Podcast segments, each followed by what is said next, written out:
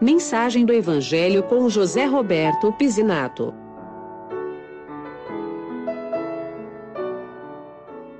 Foi falado na oração, essa é uma pregação, uma anunciação do Evangelho. É, o Evangelho são boas notícias que Deus tem para o homem, sendo o homem um descendente de Adão pecador, ele pode receber das mãos de Deus, conhecer o coração de Deus através da pessoa do Senhor Jesus Cristo, seu Filho. Então, nós temos o privilégio de hoje ouvir uma vez mais, ainda que tenha algo que impacta a nossa vida, ou seja, a palavra fala assim: todos pecaram, e ninguém aqui pode falar assim, eu não. Como descendentes de Adão, e somando ao fato de sermos pecadores, os nossos pecados, nós temos como destino natural um lugar que se chama Lago de Fogo. Então, qual é a boa notícia? Que existe um lago de fogo esperando para o pecador e que não precisa, ele não precisa fazer nada para mudar o seu curso rumo ao lago de fogo. Por exemplo, se alguém pergunta para mim, Pise, mas o que, que eu tenho que fazer para ir ao lago de fogo? Poderia dizer assim para você, não com o intuito de te ofender, não. É, você não precisa fazer nada.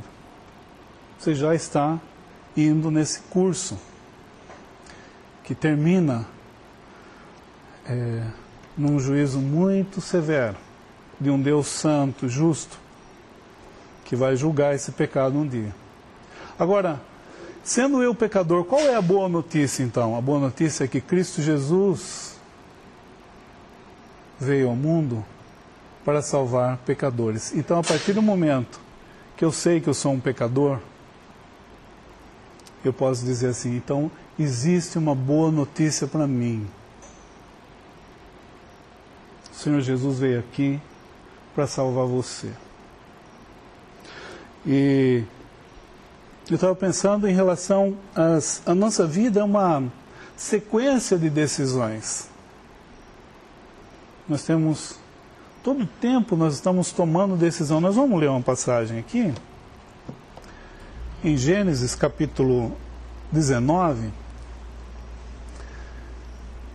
E nós vamos ver que uma pessoa tem que tomar uma decisão, mas ele está tardando em tomar. Como nós nós cantamos ele um do, uma das estrofes diz assim que a nova do Evangelho vem nos avisar do perigo grande e grave para quem o desprezar. Salvai-vos desde já, não vos demoreis aí. Não vos demoreis. Eu estava pensando nisso. Uma decisão que talvez tenha que ser tomada essa noite.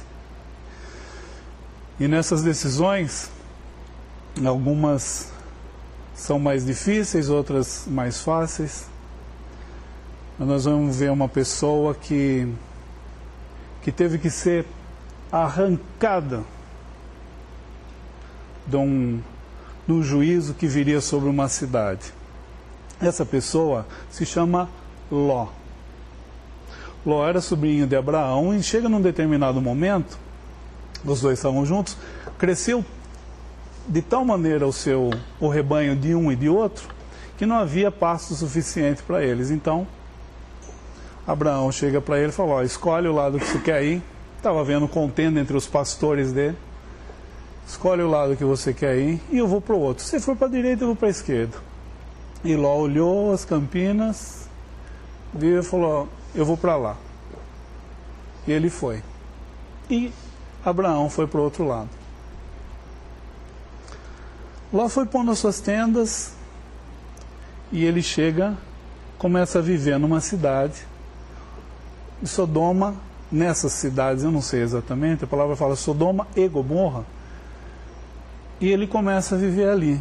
Num determinado momento, ele tem uma influência sobre essa cidade, porque a gente vê, nota, que ele se assenta na entrada da cidade. Normalmente a, a entrada é o lugar onde eram tomadas decisões, na entrada da cidade, e ele é, se assenta ali para tomar suas, é, para ajudar nas decisões.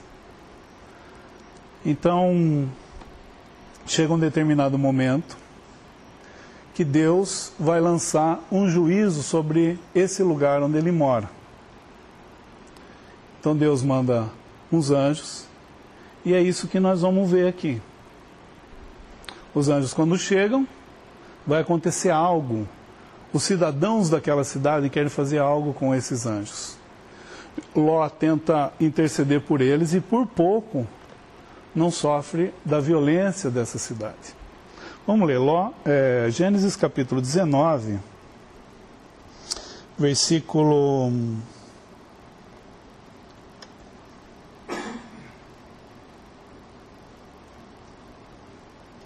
Versículo 12. Então, aqui, no versículo 12, os, os moradores da cidade tentam pegar esses anjos e abusar desses anjos. Mas Ló é salvo. Inclusive, ele entra dentro da casa. Os anjos ferem de cegueira os varões daquela cidade que queria fazer mal a esses dois, a eles mesmos. E eles não conseguem encontrar a porta da casa. Então eles se cansam e não ficam mais ali. No versículo 12, de Gênesis 19. Então disseram aqueles varões a Ló: Tens alguém mais aqui? Teu genro e teus filhos e tuas filhas e todos quantos tens nesta cidade, tira-os fora desse lugar, pois nós vamos destruir esse lugar, porque o seu clamor tem engrossado diante da face do Senhor, e o Senhor nos enviou para destruí-lo. Então saiu Ló e falou aos seus genros, aos que haviam de tomar as suas filhas, e disse: Levantai-vos, saí desse lugar, porque o Senhor há de destruir a cidade. Foi tido, porém, por zombador aos olhos de seus genros. E ao amanhecer, os anjos apertaram com Ló, dizendo: Levanta-te, toma tua mulher e tuas duas filhas que aqui estão para que não pereças na injustiça dessa cidade. Ele, porém, demorava-se, e aqueles varões lhe pegaram pela mão, e pela mão de sua mulher, e pela mão de suas filhas, duas filhas, sendo-lhe o Senhor misericordioso, e tiraram-no e puseram-no fora da cidade. E aconteceu que, tirando-os fora, disse: Escapa-te por tua vida, não olhes para trás de ti e não pares em toda essa campina. Escapa lá para o monte, para que não pereças. E Ló disse-lhe: Assim não, Senhor. Eis que agora o teu servo tem achado graça aos teus olhos e engrandeceste a tua misericórdia, que a mim me fizeste, para guardar a minha alma em vida. Mas não posso escapar no monte pois que tenho medo que me apanhe este mal e eu morra. Eis agora aquela cidade está perto, para fugir para lá, e é pequena. Ora, para ali me escaparei. Não é pequeno? Para que a minha alma viva? E disse-lhe: Eis aqui, tenho, tenho te aceitado também nesse negócio, para não derribar essa cidade de que falaste. Apressa-te, escapa-te para ali, porque nada poderei fazer enquanto não tiveres ali chegado. Por isso se chamou o nome da cidade Zoar. Saiu o sol sobre a terra quando Ló entrou em Zoar. Então o Senhor fez chover enxofre e fogo do Senhor desde os céus sobre Sodoma e Gomorra e derribou aquelas cidades e toda aquela campina, e todos os moradores daquelas cidades, e o que nascia na terra. E a mulher de Ló olhou para trás e ficou convertida numa estátua de sal. E Abraão levantou-se aquela mesma manhã, de madrugada, e foi para aquele lugar onde estivera diante da face do Senhor. E olhou para Sodoma e Gomorra, e para toda a terra da campina, e viu, e eis que a fumaça da terra subia, como fumaça de uma fornalha. E aconteceu que, destruindo Deus as cidades da campina, Deus se lembrou de Abraão e tirou Ló do meio da destruição, derribando aquelas cidades em que Ló habitava, habitara. E subiu Ló de Zoar e habitou no monte, e suas duas filhas com ele, porque temia habitar em Zoar, e habitou numa caverna, ele e as suas duas filhas. E daí vai acontecer algo. Ló vai gerar de suas próprias filhas dois filhos. Um vai chamar Moabe e outro Amon. Moabe e Amon vão ser inimigos de Israel mais tarde. Num dos Salmos, Salmo 89, ele vai falar que são filhos de Ló, Moabe e Amon. Algo terrível.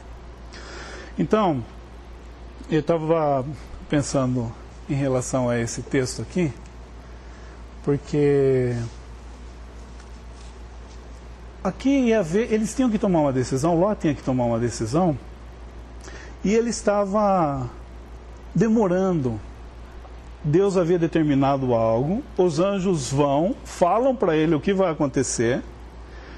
Quando ele fala no versículo 14, ele vai falar aos seus genros, note que os, os, os genros pensam que ele estava zombando. Nós podemos pensar, Será que hoje está acontecendo exatamente a mesma coisa aqui? Deus está falando que irá julgar. Haverá um juízo. Segura aqui em Gênesis 19, vamos ler Atos capítulo 17. Atos 17, versículo 30 e 31.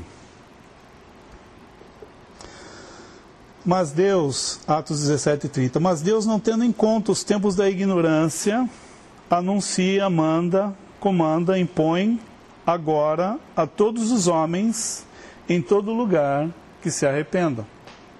Porquanto tem determinado um dia em que com justiça há de julgar o mundo, por meio do varão que o que destinou e disso deu certeza a todos, ressuscitando dentre os mortos, ou dos mortos. Esse varão é o Senhor Jesus. O Senhor Jesus, num determinado momento, ele entra nesse mundo porque ele já existia. Ele vem a esse mundo, nasce numa manjedoura e anda nesse mundo, cresce, sujeito aos seus pais. Mas ele veio, na verdade, para cumprir os desígnios de Deus, que era morrer numa cruz. Ele veio morrer para que ele foi desamparado de Deus na cruz. O Senhor Jesus clama, cumprindo o Salmo 22, o Senhor Jesus clama na cruz: Deus meu, Deus meu, por que me desamparaste? Hoje nós entendemos melhor porque o Senhor Jesus foi desamparado. Ele foi desamparado porque ele queria amparar você. E a decisão que eu tenho que tomar hoje em relação à obra desse homem, um homem Jesus, que foi até a cruz para receber a paga que os meus pecados, os seus pecados mereciam, que nós mesmos merecíamos, esse homem que foi à cruz para glorificar a Deus, queria ter você em sua presença, em sua presença. Então, quando nós vemos que Deus vai julgar o mundo, num primeiro momento ele julgou, tratou com o assunto pecado na própria cruz, na pessoa do Senhor Jesus. Voltando lá para Gênesis 19, no versículo 14, então ele fala: Então saiu Ló e falou aos seus genros, aos que haviam de tomar suas filhas, e disse: Levantai-vos, saí desse lugar, porque o Senhor há de destruir essa cidade. Então, no, no que tange, no que se refere ao juízo de Deus, o juízo que haverá quando todos aqueles que creem no Senhor Jesus serão arrebatados depois de um determinado momento. Esse juiz vai julgar.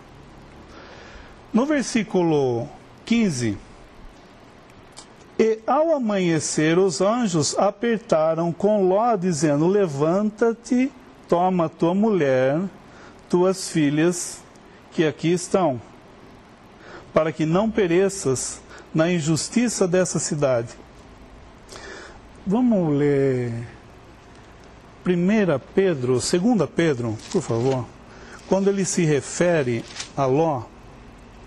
2 Pedro, capítulo 2. Esse é o momento que nós vamos ler aqui, que nós estamos vendo lá em Gênesis. É, 2 Pedro, capítulo 2, versículo 7.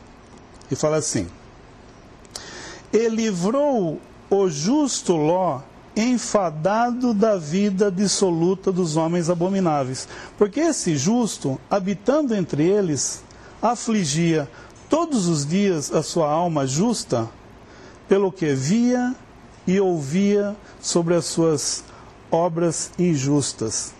Assim sabe o Senhor livrar da tentação os piedosos e reservar os injustos para o dia do juízo, para serem castigados. Então, voltando lá para Gênesis, Ló vivia naquela cidade, naquelas cidades, mas ele vivia enfadado. Ele talvez tivesse uma decisão para tomar, ele tinha que tomar uma decisão e ele falava: amanhã eu tomo. Então isso fazia com que ele vivesse naquele lugar é, enfadado, tendo que viver com aquelas pessoas mas que viviam na cidade. Então, só que ele tinha uma relação com a cidade e tinha essas pessoas nessa cidade que ele, apesar de ser avisado que haveria um juízo naquela cidade, ele demorava para sair. Então, no versículo 16, voltando em Gênesis 19, esse homem que estava enfadado ali, demorava, versículo 16 fala assim: Ele, porém, demorava-se e aqueles varões lhe pegaram pela mão, e pela mão de sua mulher, e pela, mulher, pela mão de suas filhas, sendo-lhe o Senhor misericordioso, e tiraram-no e puseram para fora da cidade. Então estava assim, estava lá esperando, estava lá, não saía. Os anjos vão, pega pela mão dele, pega pela mão da esposa, das duas filhas e tira para fora. No 17 tira. Quando ele tira para fora, ele, os, os anjos falam assim para ele: Aconteceu o que? 17. Aconteceu que, tirando-os para fora, disse: Escapa-te por tua vida, não olhes para trás de ti e não pares em toda essa campina, escapa lá para o monte, ainda para que não pereça. Ainda assim, ele não quer ir para lá. Ele fala: Deixa eu ir para Zoar, uma cidade pequena. E eles ainda assim permitem. No versículo 24 vai acontecer aquilo que eles tinham falado que ia acontecer. 24. Então o Senhor fez chover enxofre e fogo do Senhor desde os céus sobre Sodoma e Gomorra, e derribou aquelas cidades e toda aquela campina, e todos os moradores daquelas cidades, e o que nascia da terra. Daí o que, que vai fazer a mulher de Ló? Não devia olhar para trás, ela olha para trás pensando: puxa vida, olha o que, que eu estou perdendo. Isso pode acontecer com a gente. Às vezes a, a dificuldade da decisão pode ser esse período de negociação que eu estou fazendo. Pera um pouquinho. Esse rapaz está falando, segundo a palavra de Deus, que nós somos pecadores. Que nós vamos passar pelo lago de fogo. Existe um meio de, de escapar. E ele está falando, segundo a palavra de Deus, que basta crer. Mas se eu crer, o que, que eu vou perder? Eu vou ter que deixar de fazer isso, vou deixar de fazer aquilo. Eu começo a razoar, eu começo a é, ver o que eu perderia se eu aceitasse essa obra que o Senhor Jesus consumou na cruz, ou seja, pagando os meus pecados ali. Esse é o erro comum da dificuldade da tomada de decisão. E essa mulher, aparentemente, quando ela estava saindo, ela estava pensando no que ela estava deixando lá atrás. Mas só que o fogo caiu. Então nós estamos dizendo o quê? Há um juízo. E hoje pode ser o dia que você vai tomar a sua decisão de não estar nesse juízo. Mas, puxa vida, eu sou tão ruim, cometi uns pecados, olha que eu não posso nem falar a minha vida para você, porque você não, não, sabe os pecados que eu cometi. Vamos ler um, um versículo em Isaías. Isaías, capítulo 1.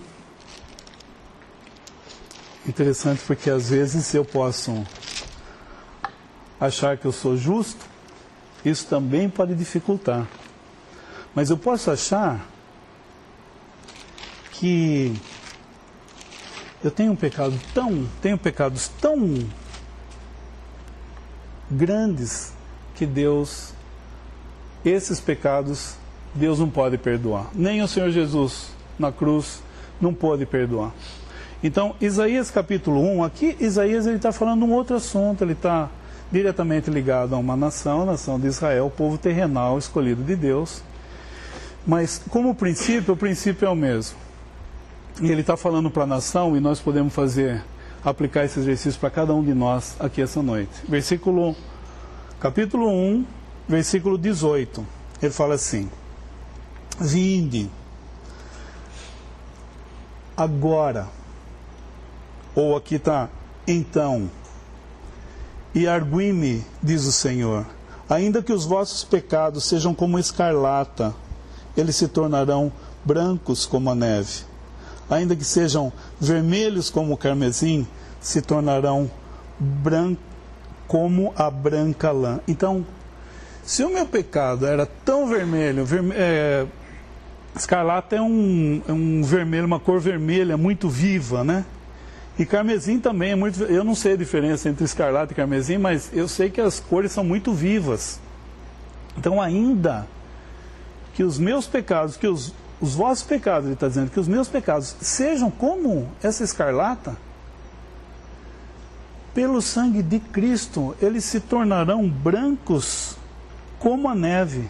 E ainda que sejam vermelhos como o carmesim, se tornarão brancos como a lã. Branca como a lã. Agora, olha só o versículo 19.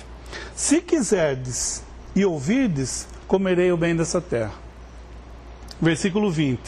Mas se recusardes e fordes rebeldes, sereis devorados à espada, porque a boca do Senhor assim o disse. Então, uma coisa é eu aceitar. Se quiserdes e ouvirdes, comereis o bem dessa terra. Deus está oferecendo hoje. Qualquer um que crê no Senhor Jesus como seu Salvador, o que é crer no Senhor Jesus como seu Salvador? É crer que eu sou um pecador e que Ele esteve na cruz, na presença de um Deus, durante três horas, da hora sexta à hora nona, pagando uma dívida que eu não podia pagar. Então Ele estava na cruz recebendo a paga pelos meus pecados. Meus pecados eram que nem o carmesim, eram.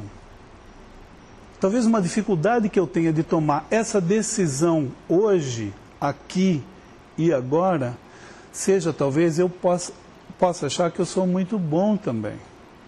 Essa mensagem seria boa se eu fosse anunciar lá na, na prisão. Tem aquele monte de gente que roubou, que matou. Eu não. Às vezes eu, eu tenho um padrão, falo assim, olha, eu sequestrei mas matar não. Então, eu posso me enquadrar na categoria de sequestrador, por exemplo, e achar que aqueles que estão lá que deveriam ouvir que o que espera eles é um lago de fogo, porque eles sim são ruins. Eu não. E a palavra fala assim: não há um justo sequer, nem sequer um. Então não exclui nem você e nem a mim. A única maneira de escapar desse fogo que cairia sobre Sodoma e Gomorra, desse fogo, desse juízo, é ir até Cristo. É crer que Ele pagou na cruz essa dívida que eu tinha perante Deus, sendo um descendente de Adão. Agora, eu posso achar que, puxa vida, mas então ele ele vai pagar, mas chega num determinado momento, ele vai se lembrar do que eu cometi no passado. Vamos ler esse versículo em Hebreus, capítulo 10. Hebreus, capítulo 10, versículo. O versículo é 17, assim, Hebreus, é uma epístola que foi escrita a Hebreus que tinham abraçado a fé cristã. Na economia judaica existiam os sacrifícios e muitos que tinham crido, tinham abraçado a fé cristã, que é o que está sendo oferecido aqui hoje, tinham crido, eles podiam voltar aos ritos judaicos.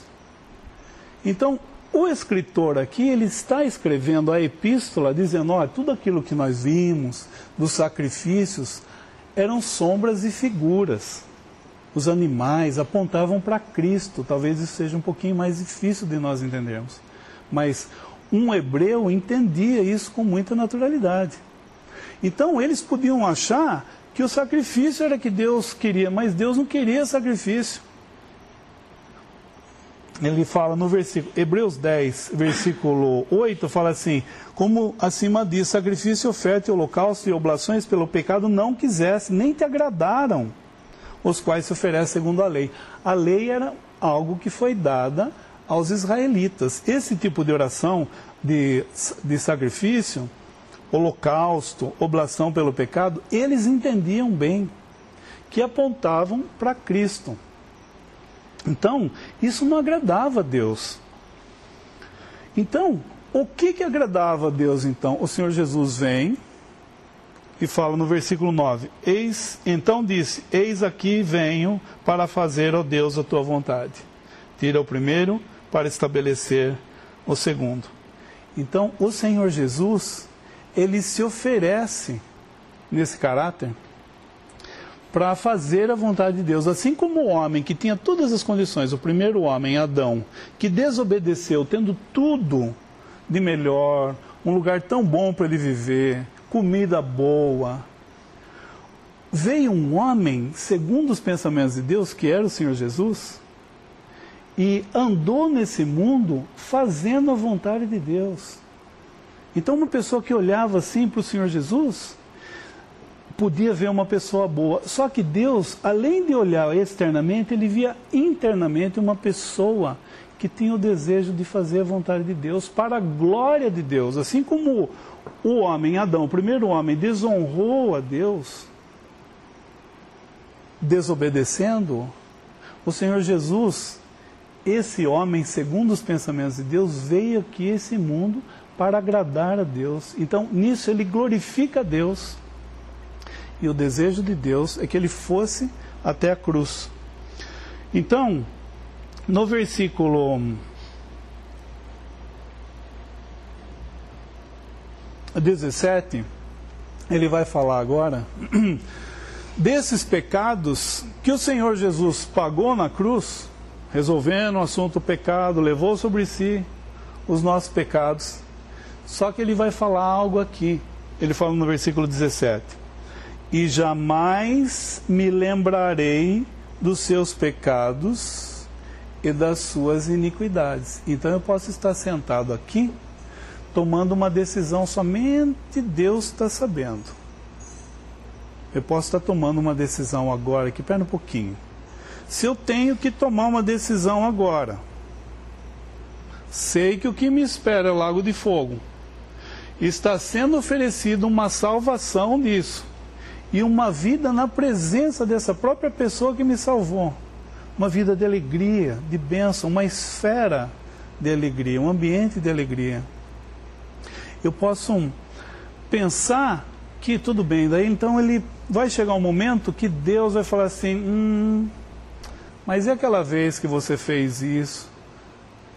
A palavra está dizendo assim: jamais me lembrarei de seus pecados. Talvez alguns pecados que eu e você tenhamos cometido no passado, nós não tenhamos esquecido. Não é que Deus é esquecido, falou, uh, esqueci do pecado dele. Não. Ele falou, eu não me lembrarei dos seus pecados. Isso é lançado no esquecimento. Ainda que eu mesmo não tenha esquecido. Ele fala assim: Eu não me lembrarei de seus pecados e de suas iniquidades. Então, o que está sendo oferecido aqui hoje? O que é? Qual é a boa notícia? Que existe um lago de fogo? Não. Há um lago de fogo? Há. Há um juízo? Há. Mas o que, que está sendo oferecido? O lago de fogo? Isso é uma boa notícia? Não. O que está sendo oferecido é o perdão desses pecados. Falando assim, Deus pode, tendo lançado o juízo sobre ele, perdoar você. Então, olhando para ele, pelo Senhor, para o Senhor Jesus, ele pode perdoar você. Com os braços abertos, está falando, vem. Ainda que seus pecados sejam do jeito que for pior, vem. Ele pagou. Então, agora eu posso ter hoje aqui é, pensar como Ló, que ele afligia sua alma justa, dizendo: Eu entendo assim, amanhã eu resolvo isso, amanhã eu saio dessa cidade. E passou uma vida ele é chamado de justo Ló, como nós vimos lá em, em 2 Pedro. Mas pode ter passado uma vida afligindo a sua alma. Então nós podemos também, diante dessa salvação que é oferecida hoje aqui, não somente aqui, em outros lugares também, tem sido anunciado pela palavra de Deus. Isso não é palavra de homem, isso não é um pensamento de um homem que está falando aqui e que amanhã ele pode mudar de opinião. Não, a palavra de Deus é imutável. Então eu posso ter a certeza da palavra de Deus e falar assim: Deus está oferecendo a salvação. Talvez hoje seja aquilo que os anjos fizeram com Ló. Talvez o que esteja acontecendo aqui hoje é Deus pegando na sua mão e falando assim: Vamos sair disso aqui. Esse mundo está condenado. Vamos sair disso. Tem algo muito melhor esperando para você, uma salvação espera por você. Vamos ler Hebreus capítulo 2.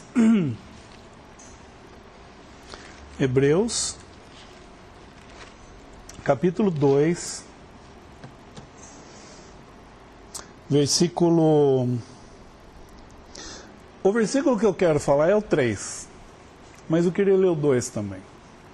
Fala assim: Porque se a palavra falada pelos anjos, Hebreus 2, 3, permanece firme e toda transgressão e desobediência recebeu a justa retribuição, olha só, como escaparemos nós se não atentarmos para uma tão grande salvação, a qual, começando a ser anunciada pelo Senhor, aqui é o Senhor Jesus, que veio a esse mundo para anunciar isso aqui, primeiramente aos israelitas, aos judeus. Começando a ser anunciado pelo Senhor, foi-nos depois confirmada pelos que ouviam, testificando também Deus com eles por sinais e milagres e várias maravilhas e dons do Espírito Santo distribuídos por sua vontade. Ele está falando assim: como escaparemos nós? Posso perguntar assim: você e eu, como nós escaparemos se nós não atentarmos, se nós negligenciarmos uma tão grande salvação? Não tem mais nada que Deus podia fazer para você, ainda Deus, que ele não tenha feito. Não tem mais nada que ele podia ter dado para você ou para mim, ainda Deus, que ele não tenha dado. Isso é o que está sendo oferecido aqui. E uma coisa que chama atenção que Deus não deu salvação aos anjos. E nem o evangelho é pregado por, pelos anjos. Ele escolheu um ser especial, o homem. E no versículo 5, fala assim: porque não foi aos 2:5 Hebreus, porque não foi aos anjos que sujeitou o mundo futuro. Isso, o mundo futuro é um milênio onde o Senhor Jesus vem reinar com todos aqueles que são salvos hoje. Ele vem reinar com os seus santos. Esse mundo futuro não foi aos anjos que sujeitou o mundo futuro de que falamos, mas em certo lugar testificou alguém dizendo: Que é o homem para que dele te lembres, ou o filho do homem para que visites? Tu fizeste um pouco menor do que os anjos, de glória e de honra o coroaste e o constituísse sobre obras de, tua, de tuas mãos. Então, o Senhor Jesus, um homem que já existia, uma pessoa da Trindade que já existia, se faz homem. Ainda assim, ele toma uma posição um pouco menor do que os anjos, e é esse homem, segundo Deus, que vai reinar nesse mundo. Então, os anjos não tiveram segunda chance. Podia falar assim: hum, eu queria tanto ser um anjo. Olha, se você fosse um anjo. Aqueles que caíram, os que não caíram, não caíram por graça. Mas aqueles que caíram não têm essa chance, essa oportunidade que você e eu estamos tendo aqui esta noite.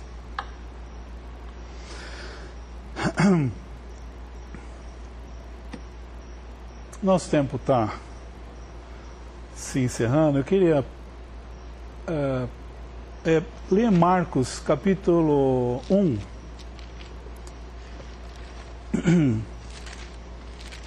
Nós vemos esse homem que tudo vai, vai girar em torno dessa pessoa, o Senhor Jesus. E Marcos, ele é visto como servo. Então, desde o início, nós vemos a grandeza desse homem, pelo menos uns sete pontos. Marcos capítulo 1, ele é chamado, no versículo 1, de Filho de Deus. Então, no versículo 1 fala assim: princípio do Evangelho de Jesus Cristo, Filho de Deus. Então, são são vários testemunhos da grandeza da sua pessoa. Então, uma desse, um desses testemunhos qualquer, ele é o Filho de Deus. O segundo é que está no versículo 2, fala assim, como está escrito no profeta Isaías. Os profetas do Velho Testamento anunciavam essa pessoa que havia de vir. Terceiro, é no versículo 4, quando fala de João Batista, esse que ia endireitar suas veredas. Então, olha a importância dessa pessoa que está vindo, o Senhor Jesus. Mais um testemunho da grandeza dele, João Batista. No versículo 11, quando ele os céus são abertos e ouve-se uma voz dos céus que dizia assim: Tu és meu filho, versículo 11: Tu és meu filho amado em quem me compras. Ou seja, uma voz do céu, um testemunho dos céus dado pelo Pai, testemunha da grandeza desse homem. No versículo 13 fala assim: Esteve no deserto 40 dias tentado por Satanás. Vivia entre as feras ou as bestas feras, ele vivia entre as feras e não acontecia nada com ele. Por quê? Porque ele era o Criador. Sem ele, nada do que foi feito se fez. Então ele vivia nesse momento aqui entre as feras. No versículo 13, ainda no final do versículo, fala assim: E os anjos o serviam. Então, esses testemunhos de quem era essa pessoa, a grandeza dessa pessoa, Jesus Cristo, que foi até a cruz para morrer por você e por mim. Eu queria só chamar a atenção para o coração do Senhor Jesus nesse momento em que ele está fazendo a obra de Deus. A comida dele era fazer a vontade daquele que o tinha enviado. Só que no caminho dele aparece uma pessoa não muito bem quista pela sociedade, que é um leproso.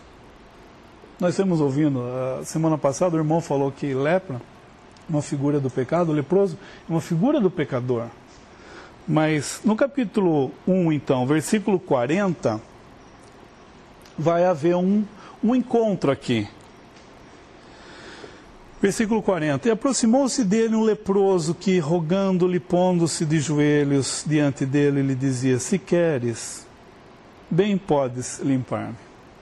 Então, esse leproso, ele podia ser, imagine só, se uma pessoa com essa grandeza, uma pessoa tão importante como essa, imagine nós, né?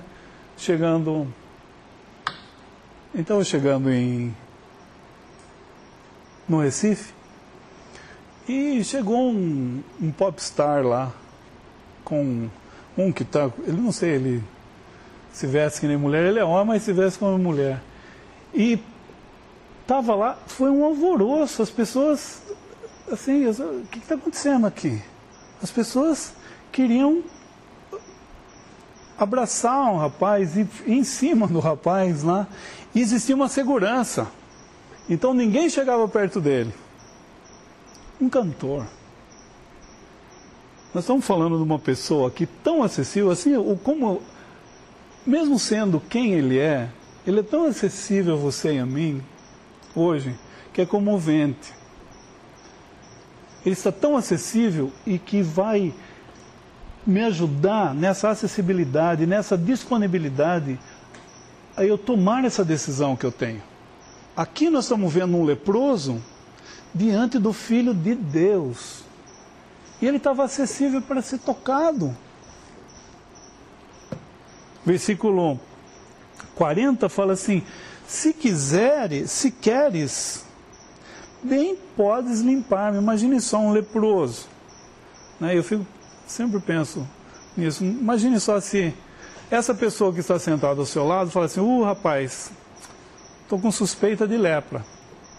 Hoje não pode falar lepra, né? Ansenise, mal de Ansen.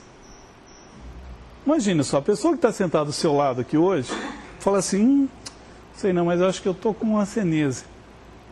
Qual seria a minha reação? Eu falo, uh, puxa vida, que prazer conhecê-lo.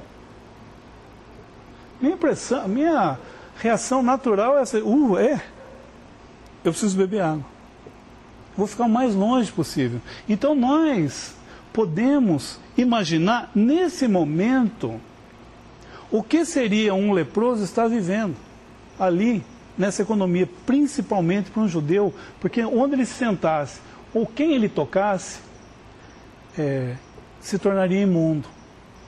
Mas o Senhor Jesus, sendo tendo essa grandeza, eu posso falar isso para você, se nós somos, num certo sentido, leproso, ele pode tocar em você, como ele vai fazer com esse leproso? Não tocar assim, porque ele não precisava tocar.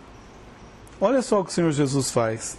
Então esse leproso já chega diante dele sabendo que ele pode, mas não sabia se queria. Seu amor desse homem chegaria ao ponto de querer limpar essa lepra no versículo 41 fala assim: E Jesus, olha só, essa compaixão que eu queria mencionar, essa pessoa tão, tão grande, eu não sei que, que, que adjetivo usar para essa pessoa, tão, tão magnífica.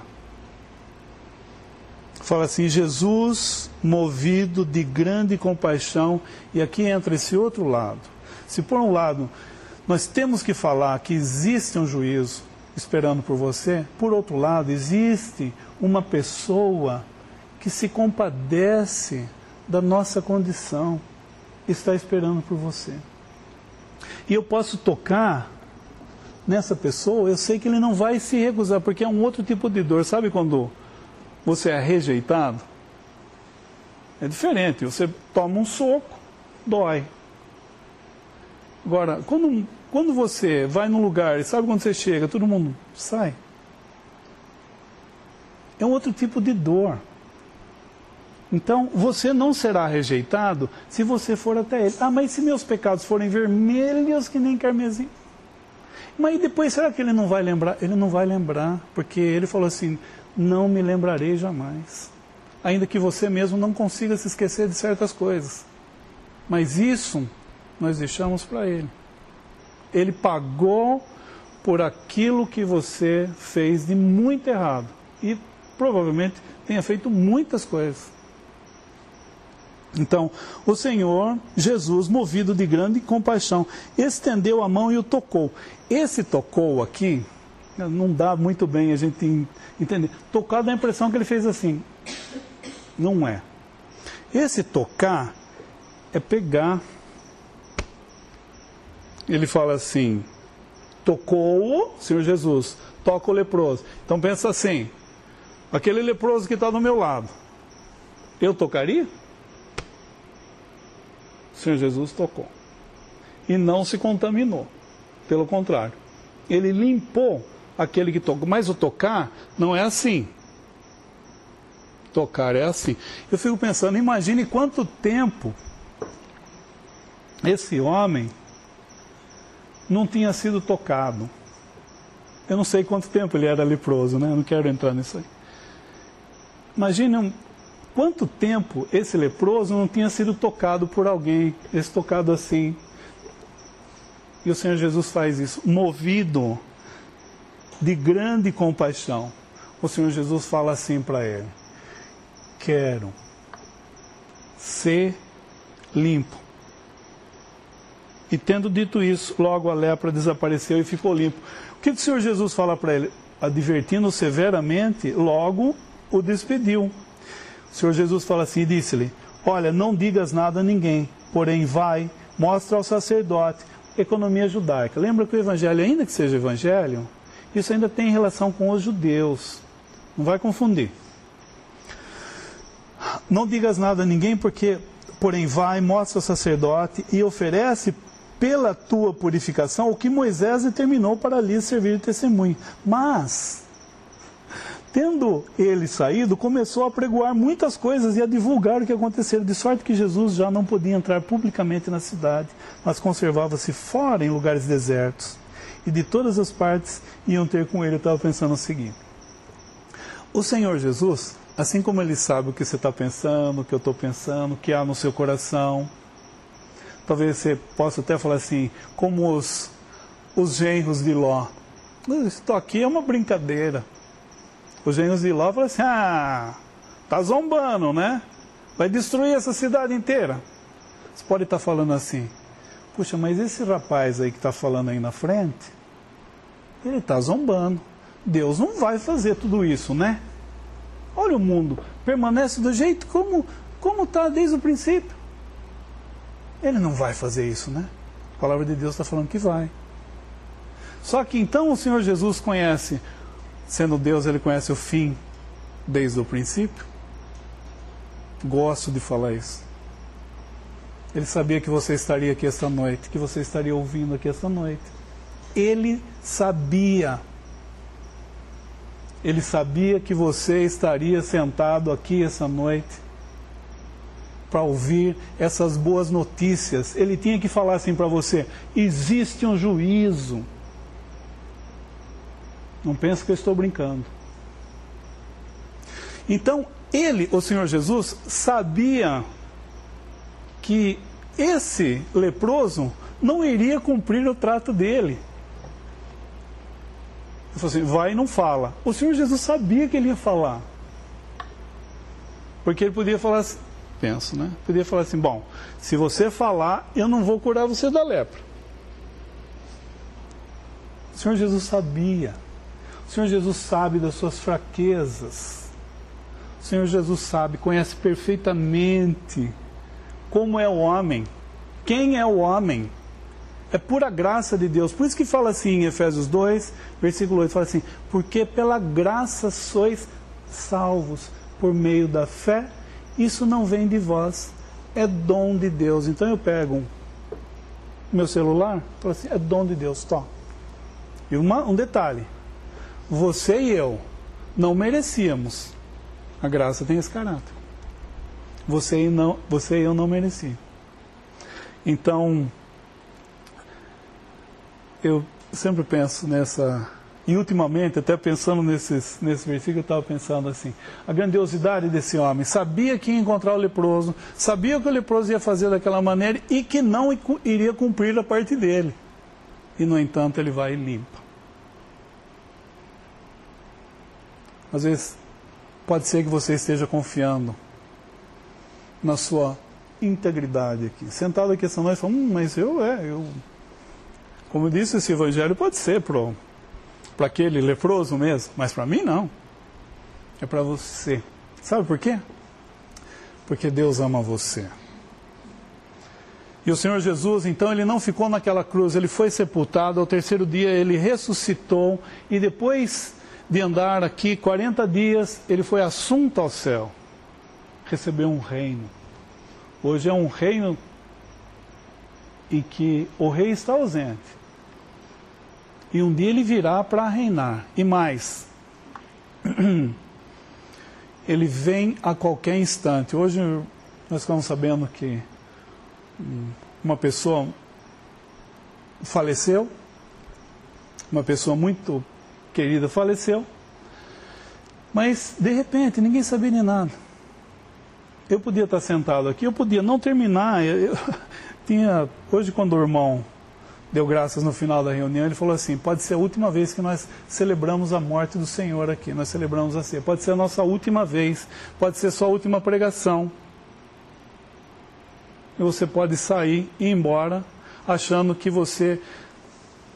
Esse fogo que vai cair do céu, hum, vou deixar para amanhã resolver. Como o Ló, hum, tô aflito, tô vendo que esse mundo não é para mim, é mal. Mas amanhã Amanhã eu faço. Não deixe isso. Essa decisão é para ser tomada hoje. Eis aqui, agora, o dia da salvação. Então, que o Senhor possa abençoar a sua palavra em cada coração. Nós não podemos deixar essa importante decisão para amanhã. Tem que ser agora. Podemos dar graça? Ah, bendito Deus e Pai do Senhor Jesus Cristo, Deus e Pai de todo aquele que crê em Jesus como seu Senhor. Agradecemos a Ti por Tua palavra, confiamos que a Tua palavra pode tocar corações apesar daquele que fale. Nós sabemos que tu podes e nós confiamos nisso.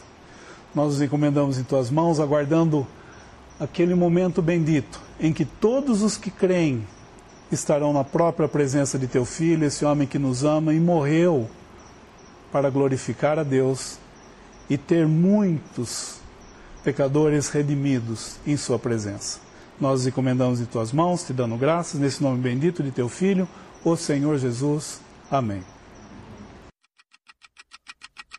Visite 3minutos.net. Dúvidas? Visite respondi.com.br. Adquira os livros ou baixe o e-book. Também para Android e iPhone.